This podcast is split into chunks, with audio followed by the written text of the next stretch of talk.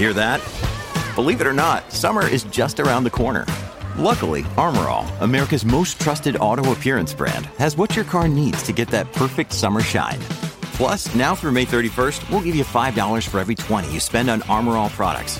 That means car wash pods, protectant, tire shine, you name it. Find out how to get your $5 rebate at armorall.com. Armor All, less work, more clean. Terms apply.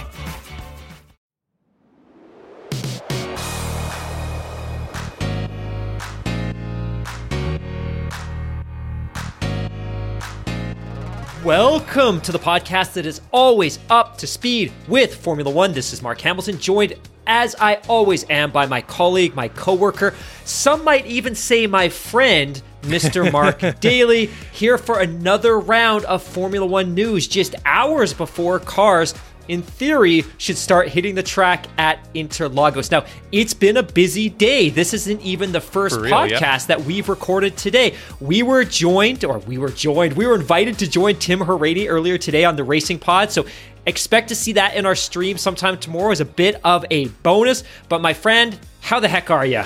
Not doing too bad. And I was just thinking, we are right in the middle of this very, it's going to be the most weirdest, bizarrest triple header in the history of Formula One. We're going Mexico, we're going Brazil, and then we're going to the Middle East. It's usually they're a little bit more compact and a little bit more centralized than that. But uh, before we get into it, Mark, I just wanted to mention that uh, today is Thursday, November 11th. That means it's Remembrance Day in Canada, Veterans Day in the USA. So, on behalf of us uh, both, uh, thank you to all of our veterans, past and present, uh, especially those that have, uh, you know, done the hard work, done the hard thing, and especially those that have made the the ultimate sacrifice. And that goes for those that have uh, stood up and fought against oppression and tyranny anywhere. And a special shout out to those of you that are on active duty right now and uh, deployed. Uh, we owe you a debt of gratitude that we can uh, we can never fully repay, but um, important uh, to remember them all, all, one and all this evening. All right, well, let's get into the show. Like you say, there, there's plenty of uh, news to talk about, plenty of things going on as I just said, of course, we're in this uh, middle of this the, the bizarrest triple header all like ever, and I mean you could almost even tack COTA onto that because we only had a week off in between Mexico and the USA, and uh, you know I, I, I can't help but thinking if I was involved, I mean I'd love to be. I mean don't get me wrong if that was my job, but I mean you know, I, I, can't help but think that sometimes some of the people that are in the F1 circus must wake up in the morning and wonder, what country am I in today? Oh, I completely agree. And you're right. It's it's not even so much that it's this bizarre continent hopping triple header. It's we we start in COTA, we get a week off, but for everyone in Formula One, that's not really a week off because everyone in the Formula One circus goes from COTA, They all fly back to the UK, they fly back to Western Europe, then they have to fly into Mexico. They have to bounce a couple of days later into Interlagos, and then they have to cross the ocean to get to Qatar at Lusail, which is an entirely new country, an entirely new track to Formula One. So you're absolutely right. It's hopping continents and time zones.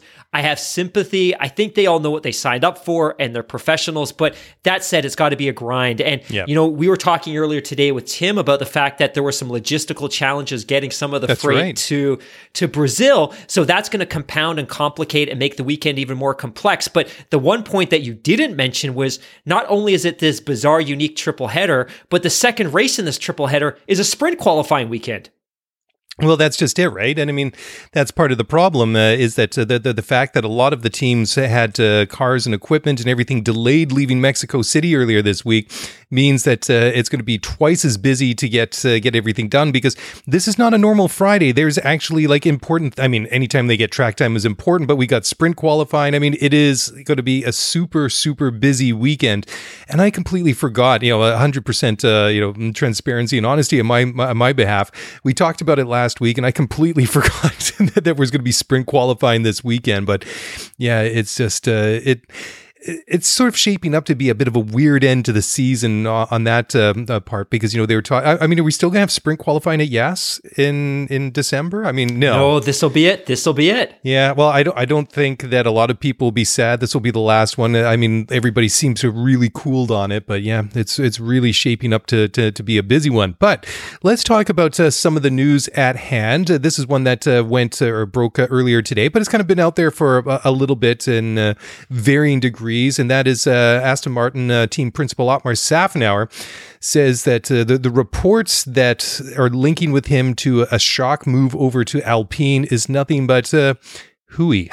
There's nothing to it. That was the big breaking story this morning, and I was very excited that we had something really meaty to talk about. But motorsport.com, autosport.com were both reporting that his move to Alpine was imminent and it was going to happen prior to the beginning of next season. And then all of a sudden, the Aston Martin PR machine, Otmar himself came forward. They had a full front press. They denied it. They denied it. They denied it. Alpine came out and denied it as well. And, you know, you and I talked about this a little bit earlier today. I have some suspicions that maybe there's something afoot, but I think your perspective on this one is why defend and come out so aggressively if not for the fact that this isn't happening. What are your thoughts? Do you think there's do you think there's fire where there might be some smoke here? Yeah, you know, I, I kind of keep going back and forth one way or another that no, there, there probably something isn't going on, but like you say, like where there's smoke, there's fire. I, I really don't know where I'm landing on this one. I mean, the fact of the matter is that uh, perhaps Lawrence Stroll drove a dump truck full of money up to uh, Otmar's house, and the problem has been solved, and uh, he'll get on as, uh, as as usual, but. I mean, let's not forget that uh, that uh, Alpine and Renault they have tons of. Not that money's the only motivator. I mean, the other thing that uh, that, that you have to consider is Martin Whitmarsh is back in Formula One. I mean, he was a McLaren for what was it, 25, 30 years or something. Been out of the sport since uh, 2014, and now he's back at uh, Aston Martin. So I mean, that potentially could cap where Otmar could grow within the Aston Martin organization. Now, having said that, I still think there's a lot more you know, Aston Martin, this this whole project is just getting underway. I mean, it only they only rebranded not even a year ago. I mean, this was uh, Racing Point and then formerly Force India. I think there's a lot more to go. Whereas Renault, Alpine, I mean, yeah, I think there's a lot more that that team can do, but they've really struggled since they took over Lotus in what was it, 2014. And, you know, I, I really expected them and all the resources that they had as Renault Nissan and all that, uh, you know, that, that might behind them uh, has really not materialized in my books. Yeah, I, very much agree. I think the timing of this was interesting, and maybe there's something to this, maybe there's not. But it was only a week ago that Alpine Formula One CEO Laurent Rossi had hinted and suggested very much that he was looking at a pretty significant management shakeup for next season for all the reasons that you just indicated. Well, they have is, to do it yeah, for all intents and purposes, this team has been, I don't want to say a failure, but I mean, they really didn't, they didn't score a podium until last year, 4 mm-hmm. or five years into their return, their, their re-energized Formula One project. Let's say it. They've been a failure. They're not competing for podiums. They're not competing for race wins. They're nowhere in the championship. They've been a disappointment and to compound problems, they're no longer supplying power units to any other team. So mm-hmm. oftentimes for a team like Mercedes or Ferrari or Honda, you know what? You can supply engines to multiple teams. And Mercedes generates revenue and income from the fact that they're supplying power units to Aston Martin and to Williams. Well, Renault's in this uh, precarious situation now where they're not even earning revenue from this massive expensive project under which they've undertaken which is developing a formula 1 power unit so for me i think there might be something here but you hinted at it that one you have the alpine f1 ceo hinting at a major structural change but also the fact that Aston Martin themselves had a bit of a shock announcement. If you go back to the end of September, early October, when Lawrence Stroll introduced Martin Whitmarsh as a new partner within the Aston Martin family. And his role principally is to look after Aston Martin performance division. So it's understood that principally he's going to be overseeing the road car division in a bigger sense, but it was unclear. And he was very unclear when asked about what his role was going to be with the Formula One team. Is Otmar going to have total anonymity and complete decision making um, abilities over this team? Or is Martin going to inject himself into the decision making associated with this team? Because Otmar has had tremendous anonymity in terms of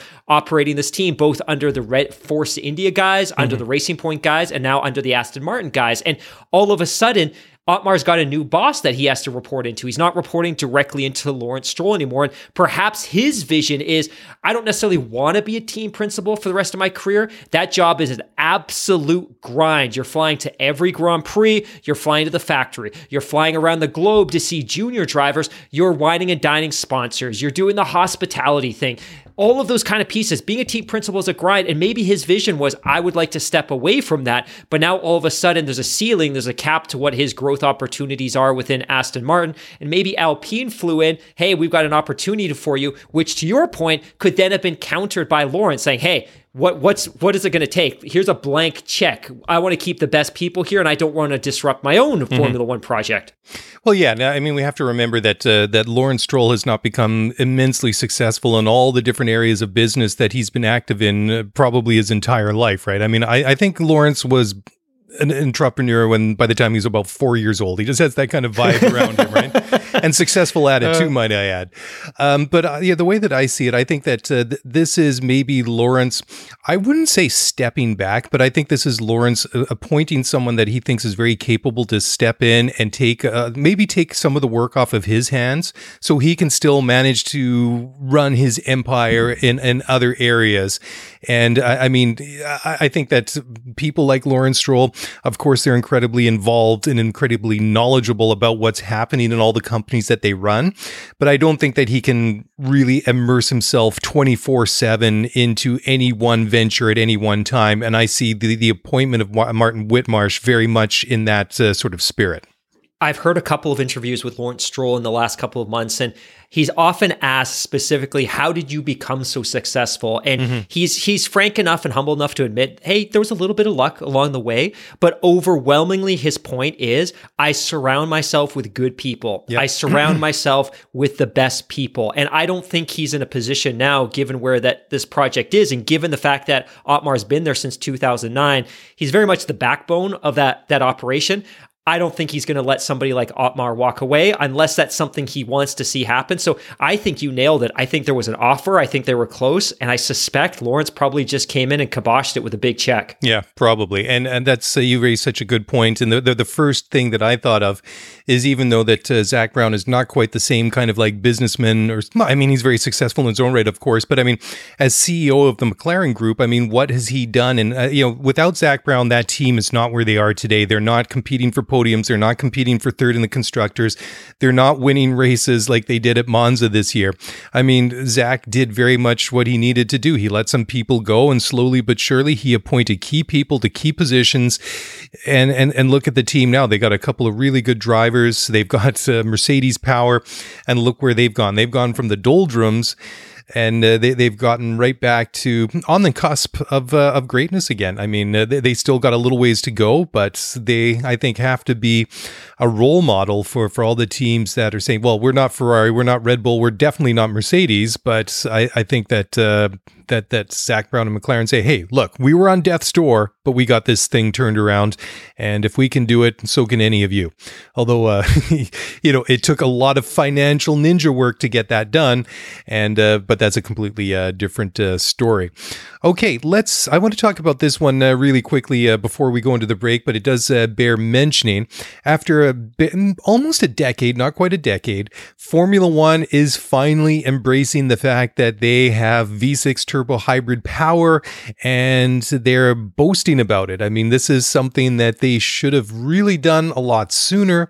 Although I think that maybe the world or just in general people weren't ready for it. I think, you know, the, the technology is absolutely marvelous. But I think in this day and age, what with uh, more people, I think, uh, focused on the issues of gli- uh, global climate change and environmental issues, I think that this message resonates a little bit more.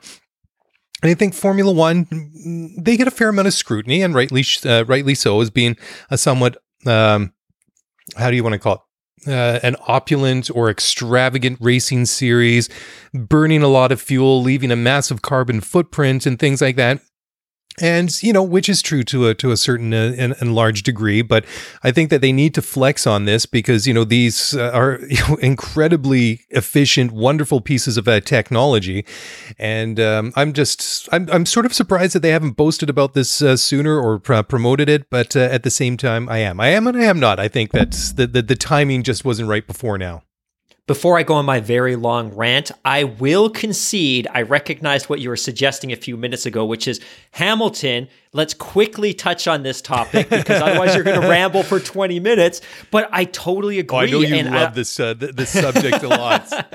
oh, I do. But and I loved your term as well to flex. Like I, I think Formula One really needs to bring more shine and exposure to maybe the core asset of the racing division, which is this absolutely phenomenally complex and energy efficient power unit. Like we're talking about a 1.6 liter V6 turbo double hybrid system with thermal efficiency that is better than possibly anything else on the planet. These tight compact packages are simply a phenomenon of engineering. And I think they're really important for a couple of reasons because one, Formula One is generating a tremendous amount of energy and power out of a tiny, tiny internal combustion engine. Again, a 1.6 liter V6. They're using forced induction through an incredibly efficient and powerful turbocharger. And they have not one, but two hybrid systems. They have a hybrid system capturing energy from the exhaust gases, and they have a separate hybrid system capturing energy from braking at the rear, all of which is pumped into a battery, which is then tapped into to generate even more power when they're driving. So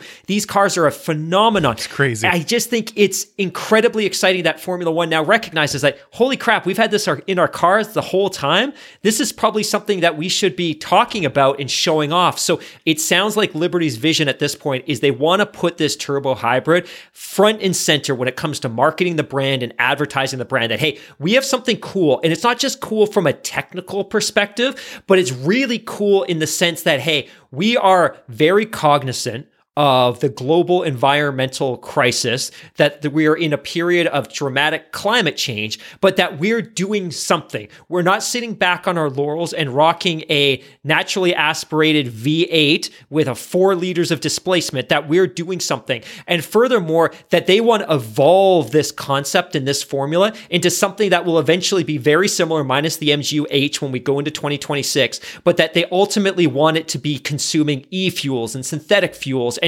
fuels that are developed based on carbon that's pulled out of the atmosphere. Like, I think this is very cool and it's something they should be very proud of. And we talk a lot about road relevancy in Formula One and the fact that what we see in Formula One cars should have some sort of linkage to road cars. Maybe not today, but maybe in five years when there's some trickle down technology. But I also think that as much as the world's moving towards electric vehicles, pure EVs, I think there's very much a real segment of road car users that me, like me, that would be more compelled to purchase a plug-in hybrid. So a car that has a dedicated EV motor, but mm-hmm. also has a small, compact, efficient internal combustion engine. So you have that flexibility of having a gas tank and not having to worry about range. I think there's a future where all those things come together. And Ross Brawn's talked about this a lot. He doesn't necessarily see a world where everything is powered by an electric engine and that there's always going to be some room for internal combustion engines, but that those combustion engines will be fueled by synthetic fuels and e fuel. So that's my rant. I kept it as compact as I could to keep the sponsors happy. Well done. So, and on that note, let's take a quick break and we'll come back on the other side and still plenty of things to talk about. And first up will be Alfa finally saying that they're going to confirm their driver lineup next week. So don't go away. We'll be back in just a moment. Passion, drive, and patience. The formula for winning championships is also what keeps your ride or die alive. eBay Motors has everything you need to maintain your vehicle and level it up to peak performance. Superchargers, roof racks, exhaust kits, LED headlights, and more. Whether you're into speed, power, or style, eBay Motors has you covered. With over 122 million parts for your number one ride or die, you'll always find exactly what you're looking for. And with eBay Guaranteed Fit, your part is guaranteed to fit your ride every time or your money back. Because with eBay Motors, you're burning rubber, not cash. With all the parts you need at the prices you want, it's easy to make your car the MVP and bring home huge wins. Keep your ride or die alive at ebaymotors.com Eligible items only. Exclusions apply.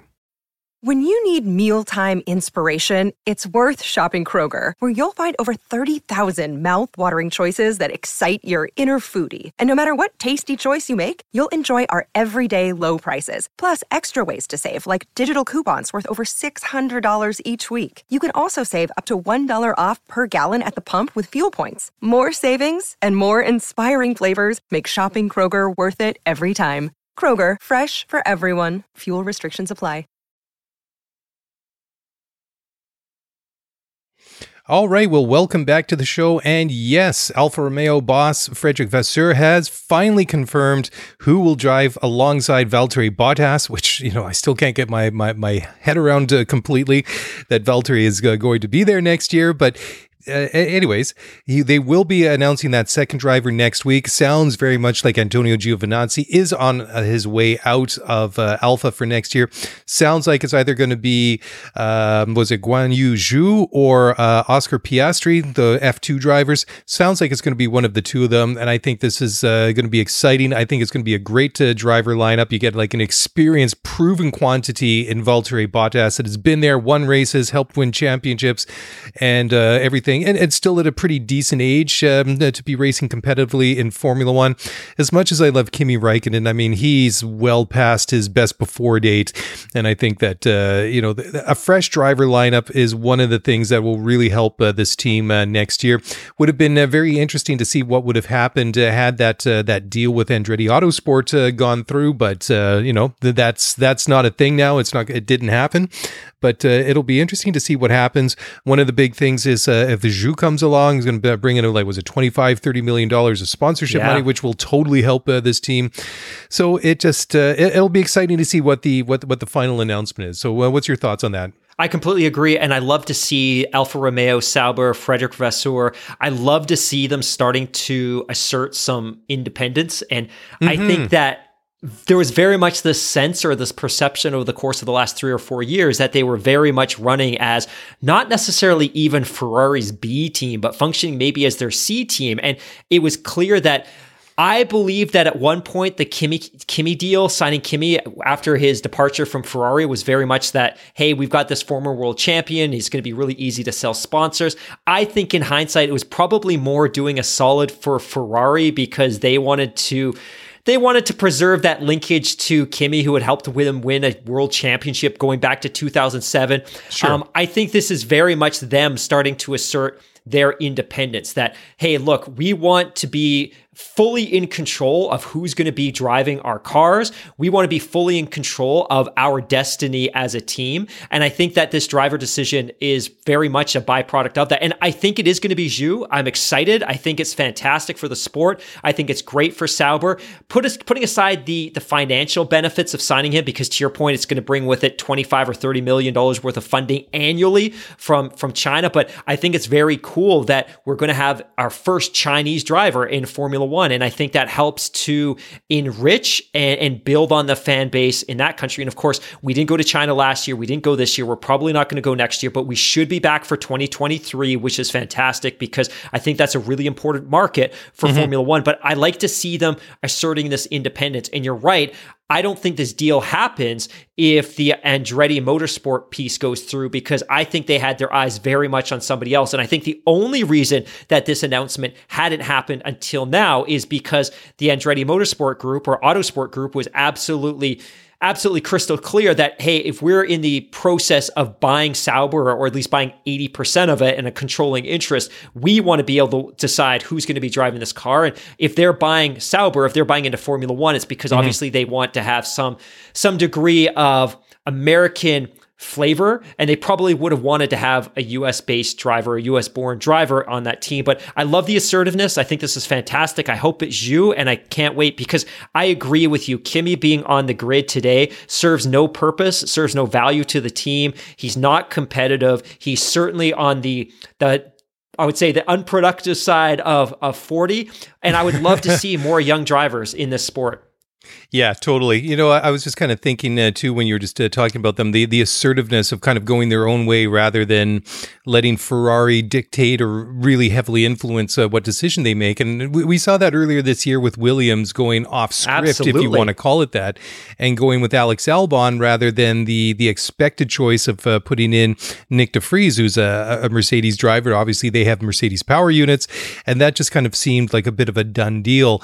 And I I, I couldn't help but uh, thinking to myself and asking myself if uh, this trend continues, what very much seemed at one point in the past year or so that a lot of these smaller teams might, might just become de facto B teams or almost uh, junior teams for for the big, uh, you know, the Mercedes, the Ferraris, and Red Bulls uh, of the world. Uh, I I just I think that that's just is not going to happen now, with with the exception of uh, Alpha Tauri and Red Bull, where that is a legit B team and a development team for the main uh, you know RBR, right?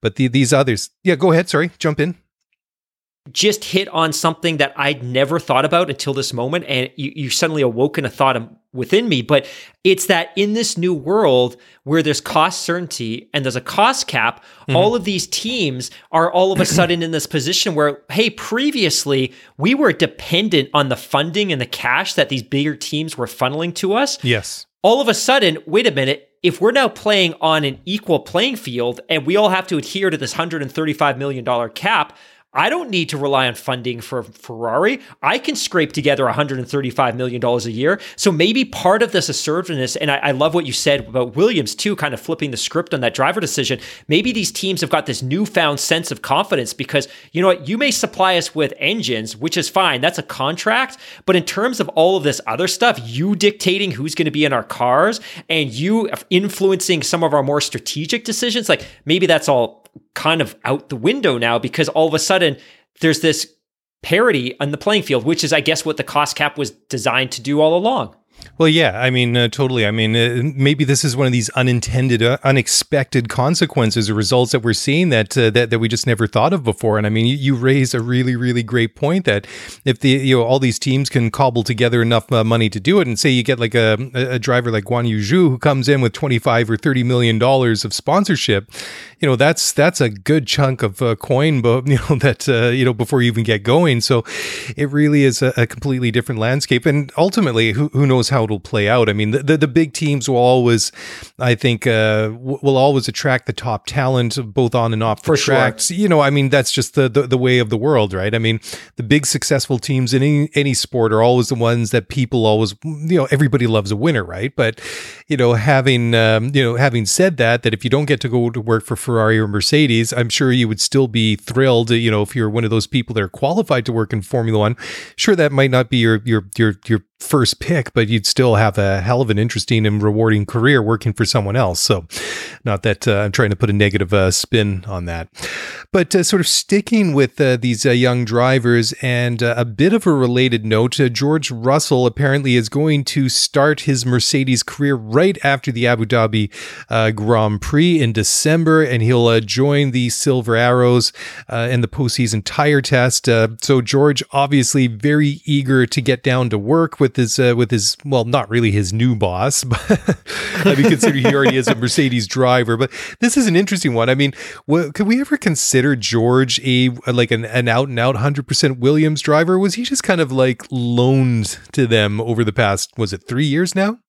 Yeah, that's the way I always saw it. Is very much, and I know it's a, a foreign concept to our, a lot of our American based and even our Canadian based listeners this concept of loaning out talent. We see it in club football in Europe all the time, yeah. but that was always the way I, I, saw it was that, hey, he's a Mercedes driver. He's from the Mercedes Academy. He was always destined to drive for that team, but he was basically on loan to Williams. And this goes right back to what I was saying a couple of minutes ago, which is Williams was so financially dependent on the big boys at Mercedes in terms of supplying power units and supplying technical entities or expertise, expertise, expertise that they they weren't really in a position where they had the autonomy to make a driver decision. So ultimately, you know, Mercedes was able to get one of their drivers, one of their academy drivers into the Williams car and ultimately probably was the right thing for them because he was a supremely talented driver, but ultimately they didn't have a choice. Now, this offseason where Mercedes were very much trying to flex on them and put Nyck de Vries into the car, they stepped back and flipped the script as you so eloquently said a couple minutes ago and opted for Alex Albon from the Red Bull Academy. But yeah, for me, he was always a Mercedes driver that was effectively on loan. And I mm-hmm. always thought that was crystal clear because even if Mercedes was, was clear that he wasn't going to have a seat with them. I don't think he was ever going to stay with Williams, not unless they dramatically sh- sh- improve their form over the course of his three year tenure. But this is exciting, and I'm not surprised that Mercedes want to get him as soon as possible. But I also think that just as much as Mercedes wants to get him into their garage, into their car, and around their teams, I think Williams wants to move on from him because they need to get Alex Albon into their garage and into their team. Because, you know, we, we talk about George Russell having been on loan to Williams. Well, you know, he's been around Mercedes, he's done test driving, he's been in the simulator, he's mm-hmm. driven mm-hmm. the Mercedes car in a, a Grand Prix, he's familiar with the power unit, he's familiar with the gearboxes because he's been rocking those in his Williams cars. I think Williams is desperate to get get Alex Albon into their garage right now because he has no experience with the Williams car. He has no experience with the gearbox. He has no experience with the Mercedes power unit. They need to sure. get him in now. So I think Williams, hey, you know what? George Russell, he's yours. Go. I think where it's going to get a little bit stickier is how quickly is Red Bull going to be willing to give up Alex Albon, who's under contract through the end of December this year, because Williams needs him around that team immediately, as soon as possible. They would take him today if they could, because they need to start indoctrinating him into the Williams program. Yeah, you know, I, I don't see Williams being awkward about uh, letting George uh, free of his obligations at the, you know, I, I see that uh, working, you know, well for them, but I, I just don't see the, the the favor being returned by Red Bull. I I mean, if they do, do I. I, but I just I'm not expecting it. Perhaps it'll work out that uh, that Alex will get there sooner than um, you know than maybe a lot of us expect, and as soon as uh, Williams would like, because like you say, I mean, he's going to be the guy. He's going to be the the number one uh, driver in that team, and no disrespect to Nicky, but you know, Alex has proven what he can do in Formula One. And uh, you know, I think that they've. Do you, can we go as far as saying that Williams is taking a risk on Alex Albon? Sort of, kind of, but but not really. I mean, he comes with an impressive background. I know that his uh, tenure at Red Bull was a, a, little bit shaky, and I think that uh, perhaps maybe they dumped him a little bit uh, too soon. I mean, Checo is ultimately uh, started to turn it around. I mean, his last several races, you know, the last third of the season was better than the first half of the season. I, I guess uh, since the summer break at least. Um, but you know, I mean, Alex, you know, on the flip side, I mean, he does have something to prove. I mean, uh, you know, he he he went into Red Bull showing that uh, that there was uh, something there. You know, when he sort of came in and and you know sort of halfway through the year replacing Gasly, and then when he gets the the, the full season, you know, to, with that uh, that opportunity to to do the most that he can, it didn't work out quite uh, in his favor. So here he is again on the sidelines, coaching Yuki Tsunoda, and uh, you know doing all the simulator work for Red Bull. You just got to think that this guy's aching and dying to get back into um, into a real car, get out there, put some real miles on the track, and start doing that. So I, am sure the feeling is mutual. As much as Williams is eager to get him into the, the, the factory, get him into the car at Grove, I think that Alex is probably going to, that's he's going to be reciprocating that uh, that desire. It's just uh, you know what is Mister Red Bull going to do and uh, prolong that or not? All right, well, let's uh, park it there temporarily. We're going to take a, a quick break, just uh, checking out the, uh, the the live stream. Uh, a couple of things Craig Day is just uh, mentioning. He said, "Re Piastri, could the paddock handle two Australians?" I don't know, but it'd be fun to watch. Steve Williams uh, countered to, to, say, "Can't be too too many Australians." Double podium shoeys, winky face. Steve also asking, "Can can you guys just tell me who's going to win this championship?" The tension is killing me, and we will answer that question right after this very short break from our sponsors, so don't go away. Another day is here, and you're ready for it. What to wear? Check. Breakfast, lunch, and dinner? Check. Planning for what's next and how to save for it? That's where Bank of America can help. For your financial to-dos, Bank of America has experts ready to help get you closer to your goals. Get started at one of our local financial centers or 24-7 in our mobile banking app. Find a location near you at bankofamerica.com slash talk to us. What would you like the power to do? Mobile banking requires downloading the app and is only available for select devices. Message and data rates may apply. Bank of America and a member FDIC. All right. Well, welcome back to the show. And well, I'm afraid that was a bit of a psych. Uh, we will not tell you who's going to win this championship because we ourselves don't know it. Our you know know it quite yet. We have uh, probably some ideas, but just like the rest of you, we're we're prepared to sit here and wait it out and watch it uh, for the over the course of the next uh, four races. And uh, it's really shaping up uh, to be an epic finish to what's been an absolutely epic season so far. Before we uh, dive into our preview of the race, and we're going to open up the the the, the mailbag, um, I wanted just to, to toss this to you. And before we do that, I'm going to hit the the MotoGP jingle here because this has been a while since we've done that. And I know this is something that's near and dear to your heart. You're Mr. MotoGP. And, well, let's just say that Valentino Rossi is hanging up the helmet and driving gloves. And uh, I know that you've got some some thoughts and some uh, some things to say about that. Heartbreak, tears, pain. Those were all the things I felt while creating that jingle that I spent two weeks making licensed music for and never use because we never do MotoGP Corner. But that is entirely my fault. But today, and I didn't know we were doing this segment, so this is purely off the cuff.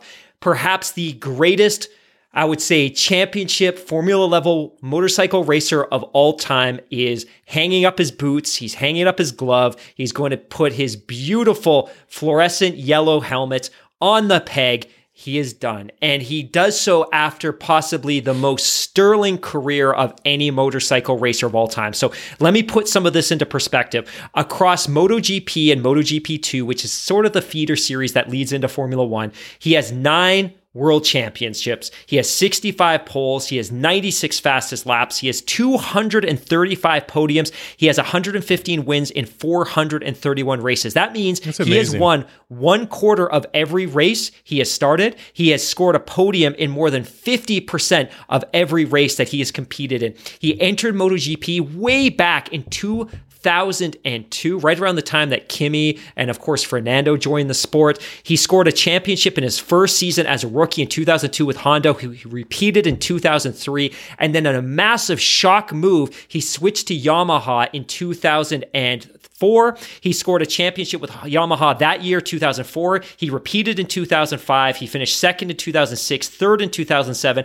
And then in 2008 and 2009, he won the championship before slipping to third in 2010. He had a short term, two year ill fated move to Ducati. He went back to Yamaha, where he finished second in 2014, 15, and 16 against arch rivals Marc Marquez in 14 and 16, mm-hmm. and Jorge Lorenzo, his teammate in 2015. And what I would would argue was probably one of the most bitter championship duels of all time. Even more so, I would say, than Nico and Lewis in 2016. He leaves as the winningest driver of all time with those seven chips at the premier level. He brought I would say a transcendent and important level of exposure to the sport. I'm all about, you know what, identifying an athlete as somebody that transcends the sport and brings an appeal and awareness that wouldn't otherwise be there. He was absolutely the most transcendent star the sport has ever seen. He made MotoGP motorcycle racing must watch motorsports for the better part of a decade and a half. He has a fantastic personality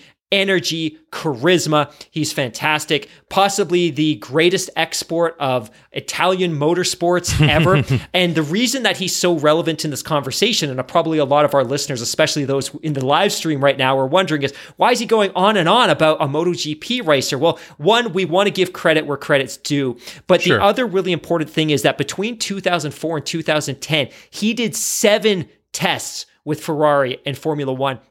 In fact, towards the end of that run, he was lapping less than a second a lap slower than Michael Schumacher. It's been widely speculated. In fact, Valentino Rossi himself said there was an offer from Ferrari to move to Formula One, and the only reason he didn't accept it was because he wanted to jump directly into a full time seat with Ferrari, and Ferrari wanted to start him at one of their customer teams before graduating him hmm. to the Ferrari team. He ultimately stayed in MotoGP. It was a good move because he continued to win championships. But this was a guy who was so skilled, so talented that he had the ability to compete at both the highest levels of motorsport in motorcycle racing and in open wheel racing. He passed on the opportunity because he didn't think it was the right fit, but he could absolutely have competed in Formula One given the performances that he had on the track in those Scuderia Ferrari tests. You know, it's a, uh, amazing when you look at those stats and all the things that he did, and the fact that he tested with Ferrari and he did so well over those uh, the, all those years and all those tests, and he got so close to Schumacher's times. It just can't help uh, but but ask uh, begs that question: What if? what if uh, you know Ferrari did the you know didn't try I wouldn't say they tried to do the dirty on him but had they actually given him an offer to drive for the Scuderia rather than one of one of their customer teams at that time what could that guy have done in in Formula 1 I mean of course we'll never know but until you know we can solve quantum physics and we can go check out the you know some bizarre parallel universe where that actually happened it's uh, just just an amazing uh, amazing story and yeah, sad to see him retire, but again, all good stories, all good things uh, come to an end. And this podcast is not one of them, not just yet anyway. So before we dive into the mailbag, let's um, talk about the race itself. So we're going to Interlagos at Brazil Autodromo Jorge Carlos Pace or Pache. I'm not sure how to say that. Pardon me. Looking good for Sunday afternoon, about 2 p.m. We're looking about uh, 23 degrees Celsius, about 74 degrees Fahrenheit. Looks like it's going to be a myth, mix of sun and cloud in Sao Paulo, Brazil. 19 points separating Lewis Hamilton and Max Verstappen. Lewis challenging, obviously, he's got a bit of work to, to do to catch up with uh, Max. But if there's anybody that uh, that is capable to do so, that would be uh, Lewis Hamilton. And you know, I've, I've been thinking about this over the past uh, couple of days. Max, he's got a bit of a buffer. He's got a bit of a, a, a bit of room. He doesn't have quite have all the insurance that he wants, and I think that Max is going. And I don't think Max Max is going to ease off. I think that he's going to push as much as he needs to over the last uh, four races to really uh, this uh, this championship. I mean, it can still go either way. Let's be completely honest about this. Uh, just because Max is leading right now, I mean, there's still plenty of points up for grabs over the next four races, and I'm saying four. I'm still not 100% convinced that uh, that Saudi is going to happen. I mean, there sounds like there's going to be a lot of work to to to do before we get to Jeddah in a couple of weeks' time. I have no doubt that the pit facilities and the track will be ready. I'm, I'm hoping, but uh, we'll we'll see. And uh, if that doesn't go off, do they cancel it? Do they maybe go to Bahrain, which is also in the region? There's a lot of things uh, obviously in play there, but on the basis, on the fact that we might we're going with a four race finale to the season. Plenty and plenty of uh, points up for grabs.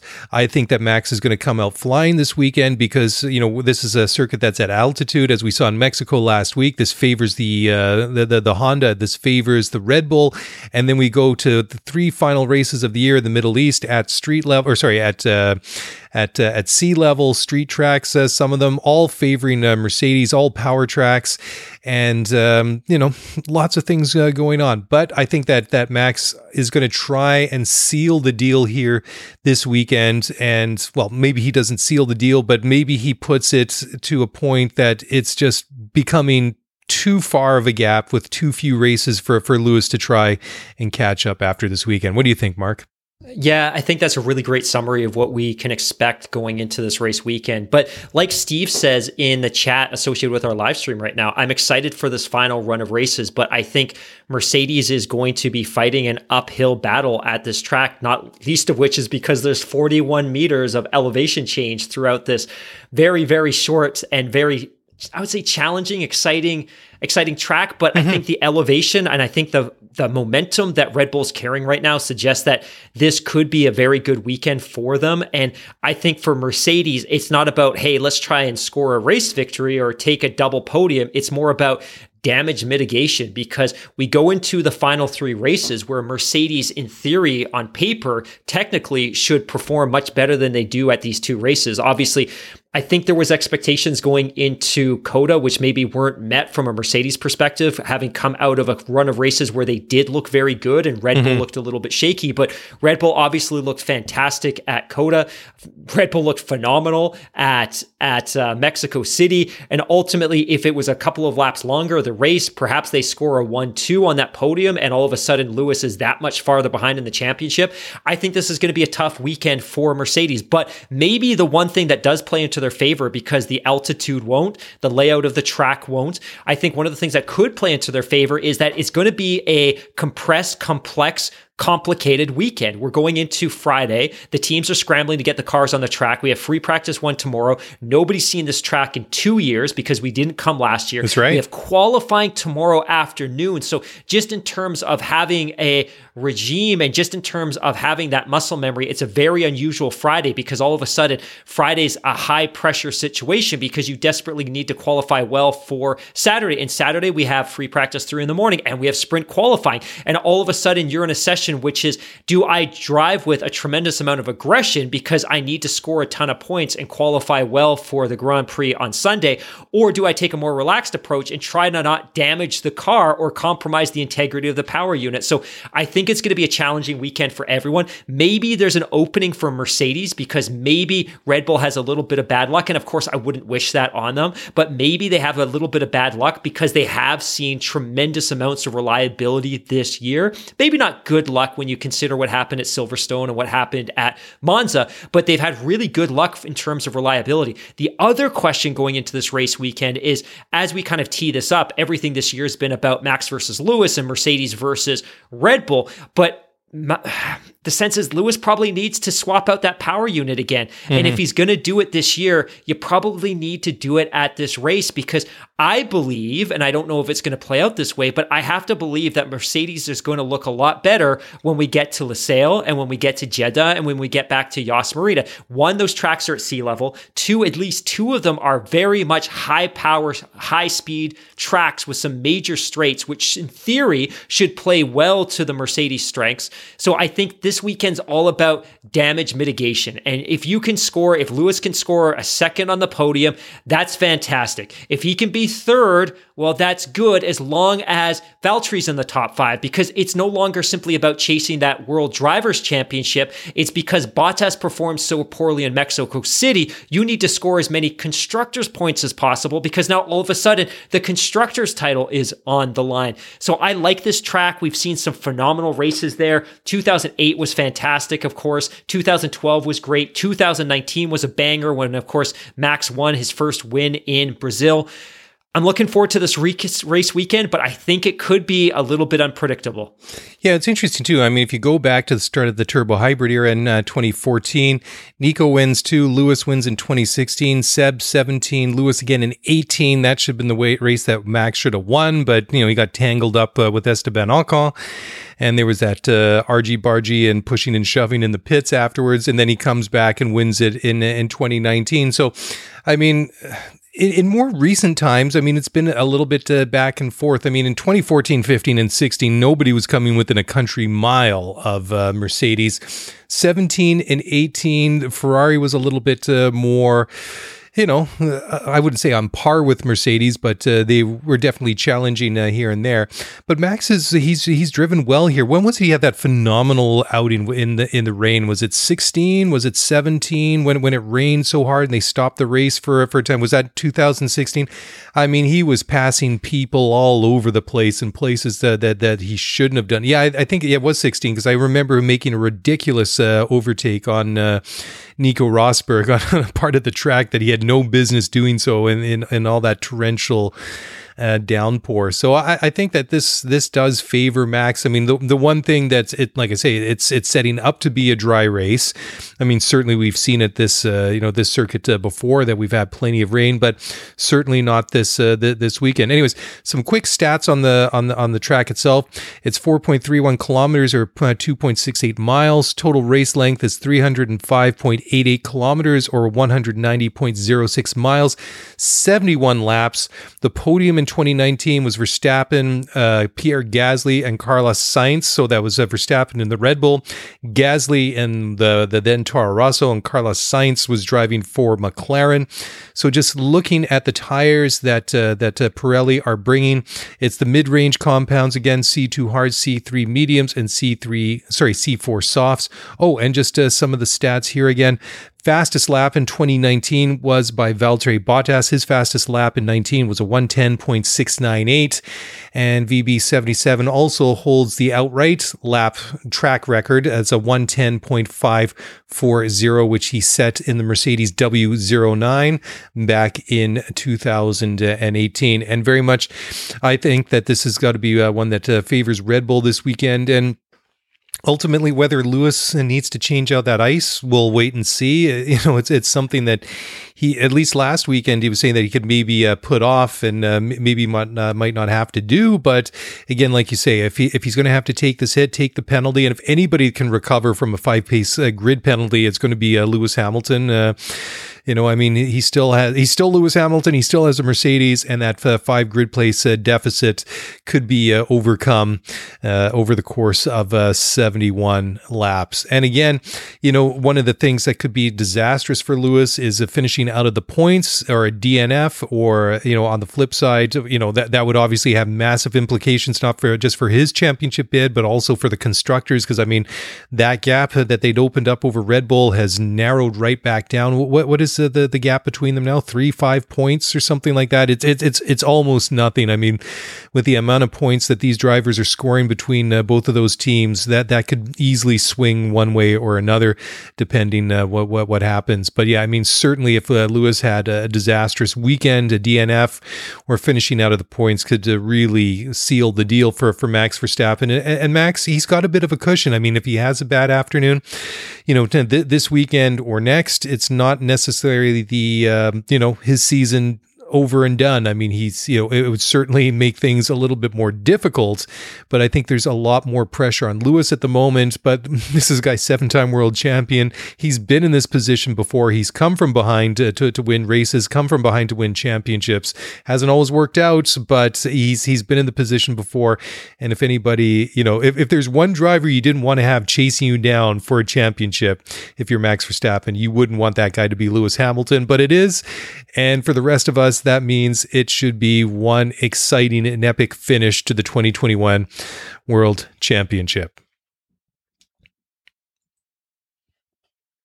The margin for error this weekend, I think, obviously Mercedes has none if they yeah. want to win a if they want to win the constructors title they have to have two really rich points finishes from both of their drivers. And if lewis wants to win he needs to finish first or second this race weekend. I don't even think third is going to cut it. They need to finish top two this weekend or lewis needs to finish top two and they need to have a lot of luck along the rest of the way. And that said even even if max does dnf I don't think that's game over for him. He no. DNFs. Let's say Lewis wins. Well, all of a sudden the championship swings, but now all of a sudden Lewis is only six points up, which is a razor thin margin with three races left. So, you know, Max is in a position where the pressure's off a little bit. They could afford to have one bad Grand Prix between here and the finale at at Yas Marina. Lewis, Mercedes, they can't afford, you know, Valtteri really put, ah, I get so frustrated thinking about this, but Valtteri really put them in a compromising position with that early braking that bad start in Mexico City. You know, it wasn't so much just the fact that he braked early and he left the door wide open for Max Verstappen. And that overtake by Max Verstappen, mwah, that was beautiful. That was daring. That was brave. That was beautifully executed. He deserves all the credit for it. But Valtteri's early braking compromised his race because it put sure. him in traffic. And of course, he was then clipped. He was spun and he doesn't score any meaningful championship points. It was, well, he didn't score any championship points. Really, the only thing he did of value from that point onwards was steal the one point from Max, which would have been fastest lap. That was the only thing he contributed. So he really put them in a tough position. But I think it's going to be a very, very, very strong weekend for Red Bull. Now, again, anything can happen. It's just going to be a crazy weekend. We don't know what freight's there. We don't know what freight isn't there. We've got qualifying tomorrow. We've got a sprint race on Saturday. And of course, we have the Grand Prix on Sunday. It's going to be a crazy weekend. And there's a lot of points available. If I'm Max Verstappen, if I'm Lewis, I could score 25 points from the win, a point from fastest lap, and three points from the sprint. So I could score 29 points this weekend if everything goes well. I just I don't think Mercedes is going to have the pace of the Red Bulls. They need to do damage mitigation and they need to be darn well teed up for Losail, which again is a track that none of them have raced a Formula 1 car on. So it's going to be a crazy 7 or 8 days. Totally. Before we go into our last break, uh, and when we jump into the mailbag on the other side, Mark, I just wanted to get your take on this. Now, Max said if he wins the world championship, he will absolutely rock number one on his car next year. Your thoughts on this? Arrogance, or is this uh, rightly reviving uh, a treasured and time honored Formula One tradition? So full disclosure, I didn't even know this was a thing until oh, really? somebody posted. It. I didn't even know it was a thing. I saw the story. I'm just like, that's a weird question to ask a driver. And then I saw some memes earlier today. I think one of them was from one of our listeners, Jason, and it was like, I was this many days old when I learned that this was a thing. I literally learned that this was a thing today. So maybe, maybe in the spirit of enriching our listeners, you can explain what this is all about. So for years and years and years until recent times, uh, the team drivers or the drivers' number numbers would change each and every year. And this is just a, a more modern take on things, these personal driver's numbers, which, you know, honestly, I, I, I really love. I love the concept. So I know each and every year that, that the max is 33, Lewis is 44, Seb is five. And I always found it difficult in, in, in the old days, you know, to make myself like a sad old man, um, that each and every year that uh, the, the drivers' numbers would change, except for Ferrari, who always had 27 and 28, which was, uh, was a tribute to Gilles Villeneuve, who was killed at Zolder uh, at the Belgian Grand Prix way back in 1982 or 1983. And that was such a traumatic uh, experience. Enzo Ferrari insisted that that was something that uh, that they would always carry, and that's that's what they always did in years that they um, that they didn't uh, win the world championship, which before the Schumacher era era was was always. Anyhow, um, so but the, the the thing was that each and every year, the driver who would win the world championship would have number one on his car the year thereafter. So that would be the one thing you would know that uh, in, back in those uh, days, if Nigel Mansell won the world championship, he wouldn't have number five; he would be number one. If Senna won, he'd have number one. So you, just knew that, and then everything else would take you about fifteen races to get used to before the season was over. And so I saw this, uh, you know, quote from Max uh, earlier this week, and I can understand that that maybe some people don't did, not fully appreciate it, but I, I think this is a part of Formula One heritage, and I think that's something that should be revived. I think it should be uh, brought back. That if a driver does win the world championship, let them have the number one on their car and because it's the the recognition of a very, very difficult accomplishment. And I mean, they, they can still have all the rights to their own personal number for the next season. That, uh, you know, if it's just a one off shot, that, you know, you go back to 33 or 44 or whatever it was. And, uh, you know, it's very much as Michelle G says in uh, in the live chat, she says, uh, winner earns number one. You can't hate about that. And I, I totally agree. I, would love to see it uh, come back. Uh, and if, if Max is the guy that wins it and he decides to do it, then, you know, I think that would be awesome. But, you know, it would be interesting you know, if um, and I, I, hadn't seen any quotes uh, from from Lewis, but uh, you know, it would be kind of cool to see it uh, brought back, regardless who wins the championship, either this year or next year. I think some of the things that uh, in, in any sport, you know, embrace the things that work, and uh, you know, the, the the, stuff that uh, that doesn't, just let that fall by the wayside. But I think this would be a, a cool one to to br- bring back.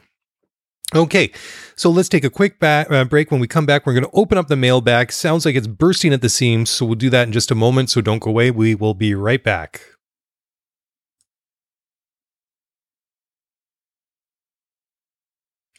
All right. Well, welcome back to the show. It's mailbag time. And just follow up on the previous segment. Uh, Steve Williams asking in the live chat, uh, basically saying, well, if Lewis or Max gets number one, if they're world champion next year, does that mean that uh, Mazepin gets number 20? I don't think you go lower. Uh, obviously, uh, ouch. All right. Mailbag time. Why don't, uh, why don't you take it away, sir? I know you've got them all prepped and ready to go. I've got a few. And for those of you listening at home or even on the live stream, tonight's pod's going to be a little bit shorter because we're actually going to drop two pods on Friday, November yeah. the 12th. So you've got two to look forward to. So if this one seems a little bit short, just look at your stream. You'll see another one there, a very special edition in which we were joined or we joined Tim Hauraney. But got some great questions in the mailbag. And these are more general and maybe less specific about the current championship, but I think they're fair questions. Now, the first question, and I'll let you take this one first, is from Danica. And her question is What is it that you two do for work that's so important that you can't do the podcast full time? So I'll let you take that one away. Uh, money. at the, at this point uh, in time, the podcast doesn't pay enough to that we we, we can uh, you know walk in and uh, you know hand in our notices to uh, our, our respective bosses and do this uh, full time. Which you know, n- not wanting to enrage my current employer or give him you know reason to to let me go. Um, less said about that, the, the the the better. I mean, if we could do this five days a week, you know, man, that would be that would be living the dream, hundred percent.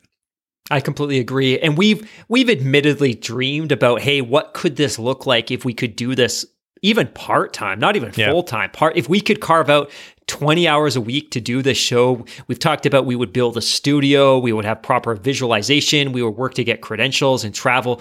It's just, it's really really tough when you have a career that you require because you need to be able to pay the bills and the mortgage and even just having the kids. And I think we both do a good job, especially you, of being able to carve out some time late in the evenings each week. But we would love to do it. It just comes down to that delicate balancing act of family time and not compromising our careers because that pays the bills. And again, we would love to do it. If somebody came along and made that possible, we'd certainly have the conversation. But I think mm-hmm. for now, we do this for fun and we do it because we get such great feedback uh, from from our listeners, totally. whether it's in spaces or DMs.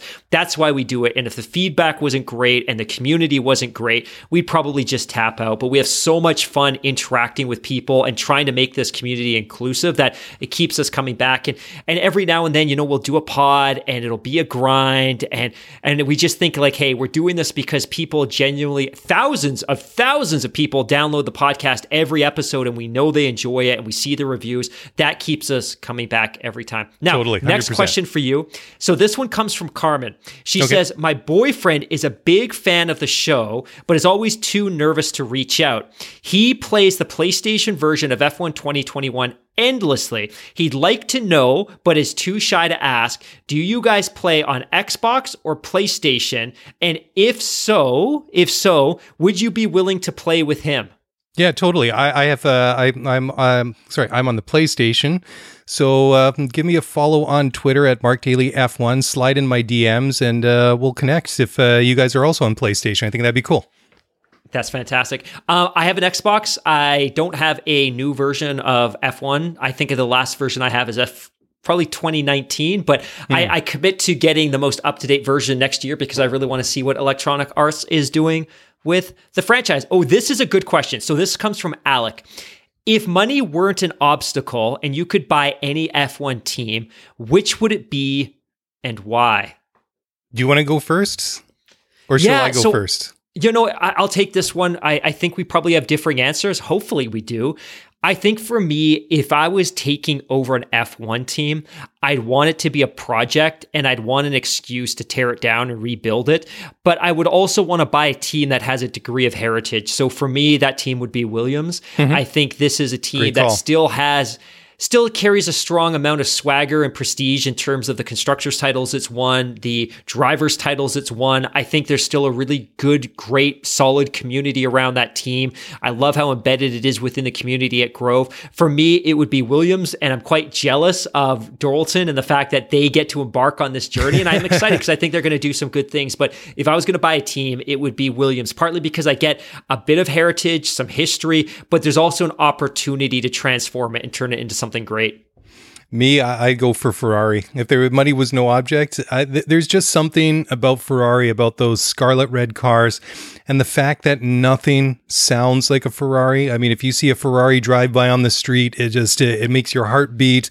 I mean, if, if you just think about the names, the drivers that have uh, driven for that uh, that that team, the fact that they've been there from from day one, the fact that old man Enzo Ferrari built this team up from from nothing, and this was this was a racing team that built road cars to basically finance their race team, and the, this whole legend, this mystique, this thing that has become Ferrari over the decades and the years. It's just I don't know. There, there's nothing quite. There's no one quite like Ferrari. Let's put it that way.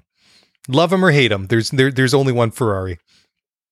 And I think so many people with a question like this will always try to go with the underdog. So I think that's very brave of you to go mm-hmm. all in. No, Ferrari, that would be the team. Money, money, not money aside. at That yeah, I, I love the awesome. call on Williams though. Like I mean, there, there's so many great Williams cars. I mean, there, there's a really cool uh, video. Go go search it up on YouTube. Uh, Valtteri Bottas, when he was driving for uh, Williams uh, a couple of years back, got to do a Heritage Day and got to um, take out what was an FW14B. You know, the the active suspension. It was really really cool.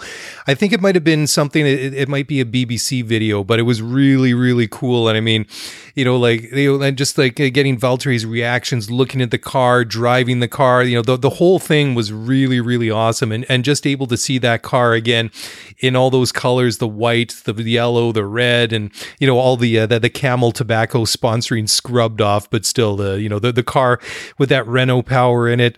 You know, I was just saying nothing sounds like a Ferrari, but, uh, you know, that that's that, that early 90s excuse me, Williams, that uh, Williams Renault was uh, something special as well. Uh, another great question here from Jenny. A few weeks ago, the two of you were talking about the results of the Formula One fan survey, and you spent a lot of time talking about the fact that F1 didn't take a modern lens on how people or how people consume Formula One content in 2021. How do you consume Formula One content today? Where do you get your news? How do you watch the races? So I watch all, the races now exclusively on F1 TV. Um, I do have TSN as part of my cable package, and the the one reason that I've gone exclusively to F1 TV is because um, you know for for me you know the the cost isn't an issue, so you know I'm I'm fortunate in that regard. But the fact is that there's no interruption during the race, and you know I can watch everything. You know not not just the fact that you get all these opportunities, you can check the different cameras, you can check the pit lane, you get all the timing, you get all the telemetry and stuff like that. I just like the fact that I can watch the race feed as intended without in- any uh, interruptions. Now, for the day to day news, I follow on social media. I'll check out uh, different things like uh, YouTube on the official Formula One channel. Uh, different uh, websites are extremely, uh, you know, useful as well. And then, you know, just connecting with other people in the media, like our, our good buddy Tim, who always has has some good news, uh, some interesting news to share whenever we chat offline. Yeah, I think those are some really great answers. I, I am the same. As soon as the F1 TV Pro app became available in Canada, I jumped on it. Not least of which, of course, was because of the fact that you don't have to contend with commercials, which is yeah. absolutely a blight on TSN's broadcast. We we don't see it in the US, we don't see it in the UK, we don't see it in so many of mm-hmm. the countries where Formula One is broadcast today. But the app for me was a game changer, especially when, well, one earlier this year, I was able to start um, airplaying the content directly on my TV. And then uh, excitedly, a couple of weeks ago, Formula One Liberty deployed the Apple TV app, which was a game changer. So now I can watch one stream on my TV, I can watch another stream on my computer, I can watch another stream on my phone. So I'm consuming Formula One broadcasts in a way that I never imagined would be possible even two years ago. Now, in terms of getting F1 news, um, I'll be very honest as active I think as our account has become on Twitter, the hmm. only thing that motivates me and keeps me going back today is because I found it's the best way to interface and learn about our community and learn sure. about the people that support us and to have conversations with them and get a sense of what they're thinking and what they like and what they don't like about Formula 1 and the championship. I feel like Twitter and in fact Spaces especially has been really really great for all of that.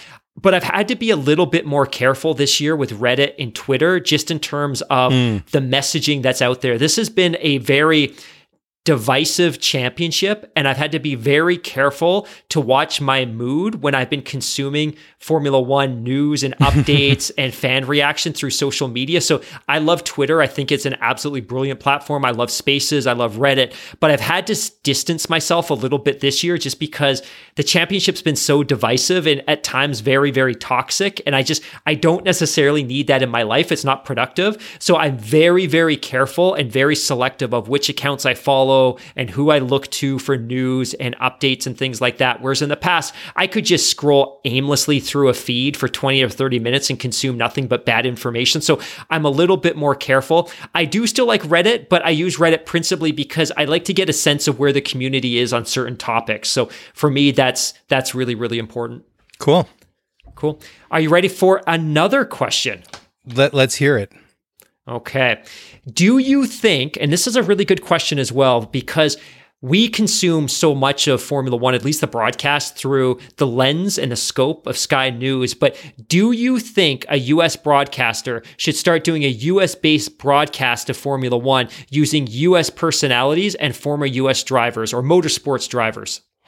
Yeah, I, I, mean, why why not? I mean, uh, back in the day when we had Speed TV, Speed Channel did a great job uh, with, with Barb, uh, Bob Varsha as the um, play by or the play by play as the the race commentator, David Hobbs and uh, Steve Matchett. They those guys did a wonderful job, uh, you know, uh, calling the the races and discussing everything about it. I mean, it, it, can be done, and the the question is, is the the, the market ready for it? I would think so you know, um, ultimately it just comes down to me who's whoever does it i just want to see them do a good job you know? Like are, are the people involved do they know formula one?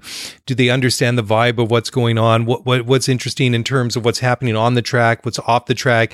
Maybe have their finger on the pulse of what's uh, you know what, what's important to the fans. So I, I, mean it would it would be pretty cool. I, I think that uh, certainly in this day and age it could be done. Um, the, the question is is anybody ready to step up and, and, and do it right now I, I very much agree. And I think for me, there was some flashes of hope during the US Grand Prix when we had Danica Patrick mm. step in and she was she was fantastic. I think the challenge is as great as she was, would she, for instance, want to sign up to do this on a full time basis? Because great if point. Formula One's a 25 race calendar, and it's very different than NASCAR, where most of those races are a couple of hours apart by car or train or a 30 minute flight.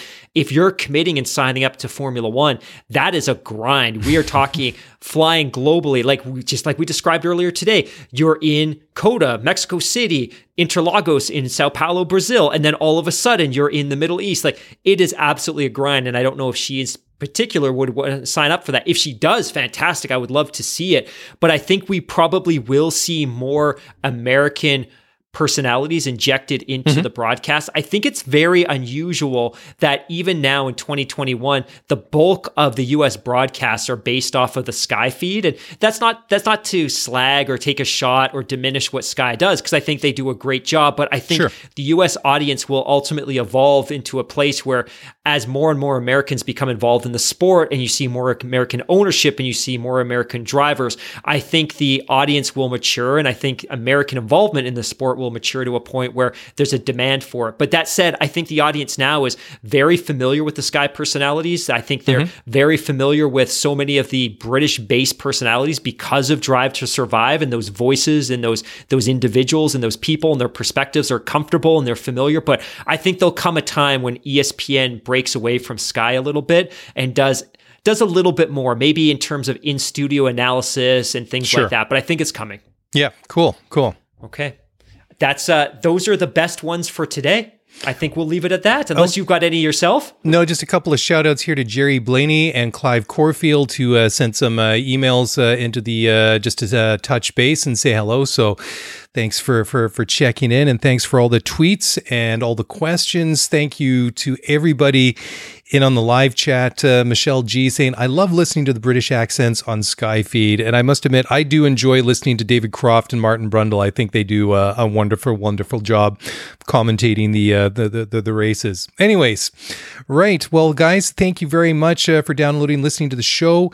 Enjoy the race this weekend. If you want to get in touch, by all means, do so. Follow us on Twitter at Scuderia F1 Pod. Send us an email at scuderiaf1pod at gmail.com. That is it. That is a wrap. Enjoy the weekend. Enjoy the bonus show that will drop uh, later this afternoon. And we will be back on Sunday night to discuss the the uh, I was going to say the British Grand Prix. It's like I've regressed six months of the season here. Anyways, we will be back to recap the Brazilian Grand Prix. And until then, have a great weekend, and we'll talk to you guys again soon. Bye for now.